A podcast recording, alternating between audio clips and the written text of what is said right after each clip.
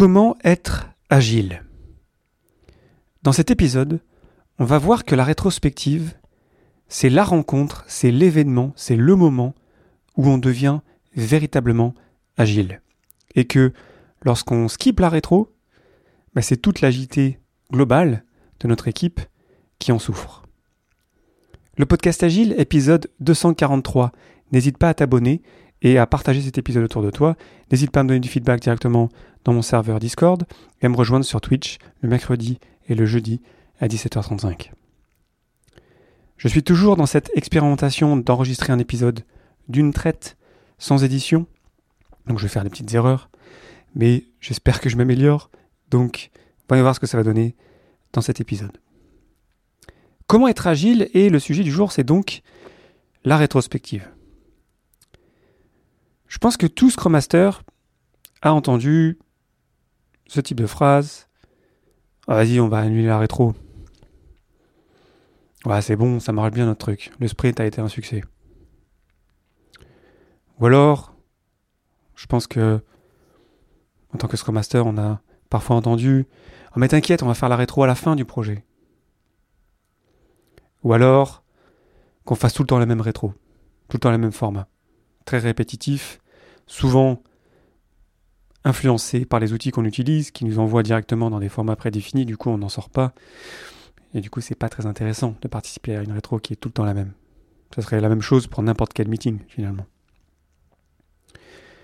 En 2018, j'étais à Agile Lean Europe, ALE, une grande conférence sur l'agilité que j'aime beaucoup, et j'ai rencontré Corinna Baldauf, la co-créatrice, pardon, de Retromat. Retromat, tu dois connaître, c'est un site euh, qui euh, liste des activités de rétrospective.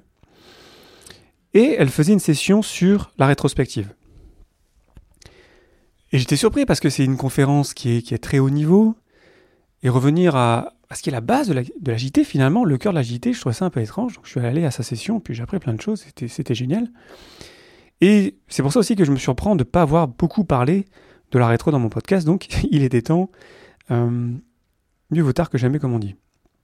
La rétro, d'après le guide Scrum, c'est euh, a comme objectif, pardon, l'objectif de la rétrospective consiste à réfléchir à des pistes pour améliorer la qualité et l'efficacité. C'est vraiment un espace sacré on n'est pas ici pour blâmer qui que ce soit, on s'intéresse aux faits, aux problématiques, aux idées, et on résout nos challenges, nos problèmes ensemble, en équipe. On peut utiliser la directive première, me semble que j'ai fait un épisode là-dessus, mais j'ai pas le numéro là en tête. Euh, ça fait, je pense, quelques années déjà. Donc c'est cette idée de, de mettre un, une, une, phrase qui nous dit que voilà, tout le monde a fait de son mieux, ce qui est arrivé est arrivé, maintenant on s'intéresse à comment est-ce qu'on peut résoudre nos problèmes ensemble. C'est un espace sacré la rétro parce que c'est aussi un moment d'équipe pure. C'est donc pour moi pas juste pour améliorer la qualité et l'efficacité, c'est aussi pour pouvoir respirer, pouvoir se parler, pouvoir se dire les choses. Ce qui, on est d'accord, va en conséquence améliorer la qualité et l'efficacité, bien sûr. Mais n'oublions pas aussi que, en tant qu'équipe, même en tant qu'organisation, en tant que bureau, en tant que personne même, on a besoin de ces moments pour se poser, pour réfléchir, pour arrêter la machine, pour appuyer sur stop. Et c'est en cela que, pour moi, être agile, c'est beaucoup lié à la rétrospective.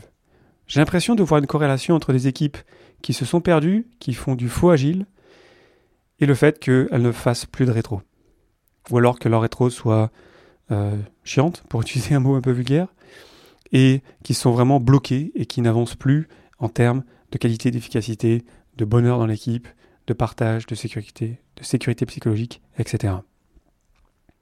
En parlant de sécurité psychologique d'ailleurs, évidemment, si on a une haute sécurité psychologique, ça va beaucoup aider à pouvoir partager, évidemment. Je t'ai fait l'épisode 215 euh, et 216 sur la sécurité psychologique, qui est un grand sujet dans l'agilité depuis pas mal d'années maintenant, et qui est donc très lié à la rétro, parce que si je me sens pas en sécurité psychologique, bah, du coup je vais pas forcément partager beaucoup de choses, et du coup euh, le nombre d'idées va être limité, parce que peut-être il y aura d'autres personnes qui vont être comme moi, et du coup forcément le résultat à la fin, il va peut-être être moins intéressant que si tout un chacun euh, pouvait s'exprimer pleinement.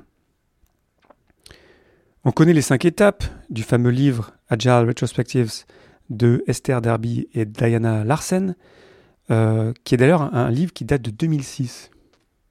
Donc cinq ans après le manifeste. Ça, m'a choqué en préparant l'épisode. Euh, voilà, ça fait longtemps qu'on fait des rétros. Ça, ok, ça c'est Captain Obvious qui parle, mais voilà quoi, c'est vraiment quelque chose de très ancré. Et pourtant, pourtant, pourtant, je le vois encore dans, des équipes. Euh, on oublie de faire des bonnes rétros quoi. Parce qu'une rétro, ça se prépare, c'est beaucoup de travail. Souvent, c'est la personne qui est Scrum Master qui va la faciliter, mais ça peut être quelqu'un d'autre aussi. C'est pas obligatoire que ce soit tout le temps le ou la Scrum Master. Moi, j'aime bien euh, amener d'autres facilitateurs, soit évidemment des membres de l'équipe pour qu'ils se rendent compte un petit peu de aussi la difficulté de bien faciliter, et aussi des personnes externes, parce que du coup on a vraiment un regard extérieur, une manière différente de faire les choses, et ça fait du bien. À mon sens, comme je l'ai déjà dit, comme je l'ai déjà dit plusieurs fois dans mon podcast, chaque rétro devrait être différente. Et c'est en cela que Retromat, par exemple, offre plein d'idées pour pouvoir être créatif, pas juste ajouter des activités ou faire des activités parce qu'elles nous semblent intéressantes, mais évidemment les faire se rejoindre aux besoins de l'équipe euh, actuelle. Comme je te le disais dans l'épisode 239 sur euh, la facilitation. Donc les cinq étapes euh, de Diana Larsen et Esther Darby qu'elle décrit dans le livre, ce sont les classiques. Tout d'abord, 1. Préparer le terrain. 2. Recueillir les données. 3. Stimuler les nouvelles idées. 4 décider quoi faire. 5. Clore la rétrospective. Donc préparer le terrain, voilà, faut un temps pour s'échauffer, quoi, pour partager, pour se connecter. Recueillir les données, on commence à ouvrir un petit peu, à, diverger, rassembler des données sur ce qui s'est passé, parce que on n'a pas vu tous la même chose dans euh, le sujet qu'on souhaite traiter, ou peut-être parfois, d'ailleurs, c'est à ce moment-là qu'on va commencer à penser à peut-être des sujets qu'on va traiter, mais on a besoin un petit peu de se rappeler un petit peu ce qui s'est passé, parce qu'on a forcément oublié. Ensuite, la partie brainstorming, stimuler les nouvelles idées, ça permet voilà de, réfléchir. Et évidemment, on n'est pas obligé de faire ça juste avec l'activité classique de brainstorming. Il y a plein de manières de faire ça. Encore une fois, Retromat et plein d'autres sites proposent plein d'activités. Ça, ça manque pas sur Internet. Et ensuite, lorsque là, on a ça foisonné, ensuite, on décide quoi faire, on converge, ce qui n'est pas facile aussi parce qu'on a souvent envie de tout changer ou de changer plein de choses, mais le but c'est peut-être pas de changer tout, c'est peut-être d'arriver à définir une, deux, trois, peut-être une ça suffit, hein. une action pour démarrer pour pouvoir s'améliorer. Et 5, mais on clore la rétrospective, tout comme n'importe quel meeting finalement, c'est important de prendre le temps de bien clore les choses. Il y a plein d'articles là-dessus, euh, donc je t'invite à, chercher sur le net. Euh, peut-être que je te mettrai un, lien euh, dans les sources de l'épisode. il y en a plein qui décrivent ça, puis il y a le bouquin qui a une référence, donc je ne vais pas aller beaucoup plus en profondeur sur ces cinq étapes. Elles sont bien connues finalement, pour revenir sur, sur le cœur de l'agilité, dont j'ai parlé dans l'épisode 90, donc le cœur de l'agilité, le mouvement lancé par Alistair Coburn, qui simplifie en quelque sorte le manifeste en quatre verbes que sont collaborer, livrer, réfléchir et améliorer. Donc il y a un cœur au milieu et donc il y a ces quatre verbes-là, collaborer, livrer, réfléchir et améliorer. En fait, on se rend compte que euh, la rétro, en fait, est, si on fait pas de rétro, euh, le cœur de la JD, euh, bah, il manque une grosse partie, quoi.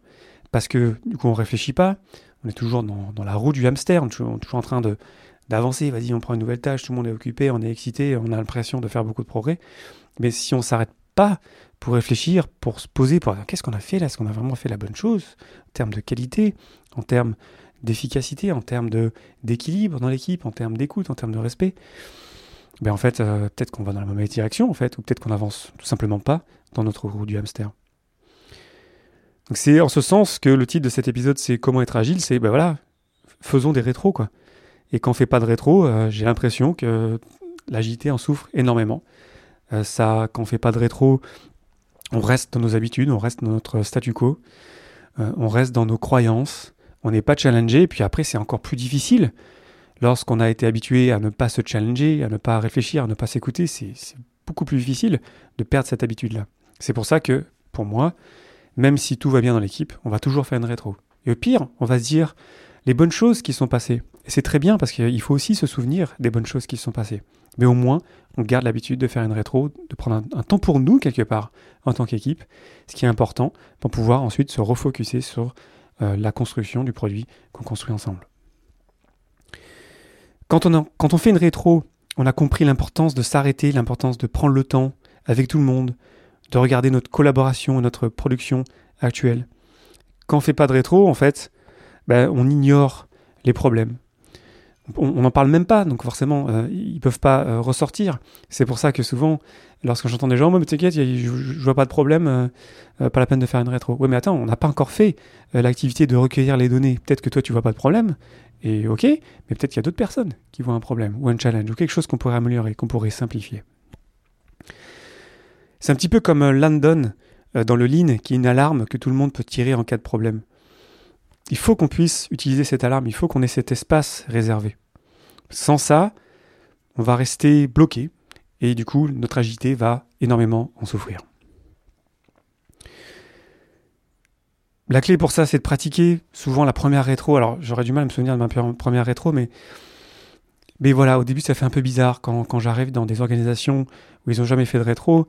Forcément, la première, euh, tout le monde n'est euh, pas hyper confiant que ça va bien se passer où tout le monde ne croit pas que véritablement on est là vraiment pour se respecter, pour s'écouter. Donc euh, c'est en faisant, faisant, faisant et faisant encore qu'on va se rendre compte que oui, non, c'est un, meeting de travail. Hein, on va vraiment essayer de prendre le temps de se poser des bonnes questions, on va se respecter, on va s'écouter, ça va être facilité.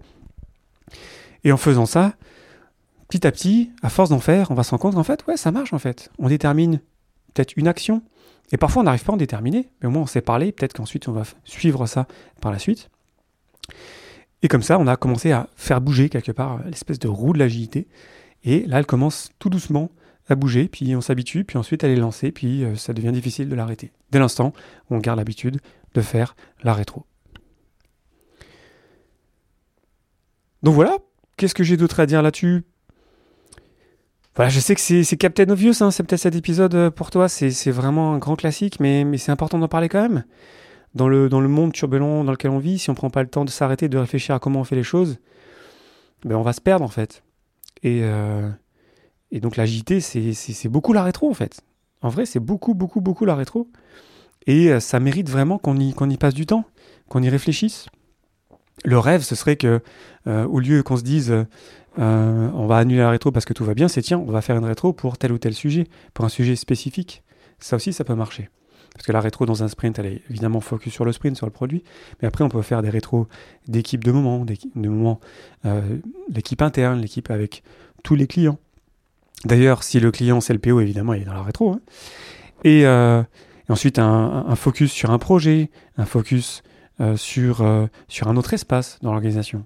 C'est toujours très sain, on arrive à sortir des choses, on fait confiance à l'amélioration continue, on fait un suivi des actions évidemment, on vérifie qu'elles marchent, on vérifie on fait en sorte qu'elles marchent, mais ensuite on vérifie leur impact pour voir si effectivement c'était une bonne idée ou pas de faire ça. Si ça a marché, on le garde.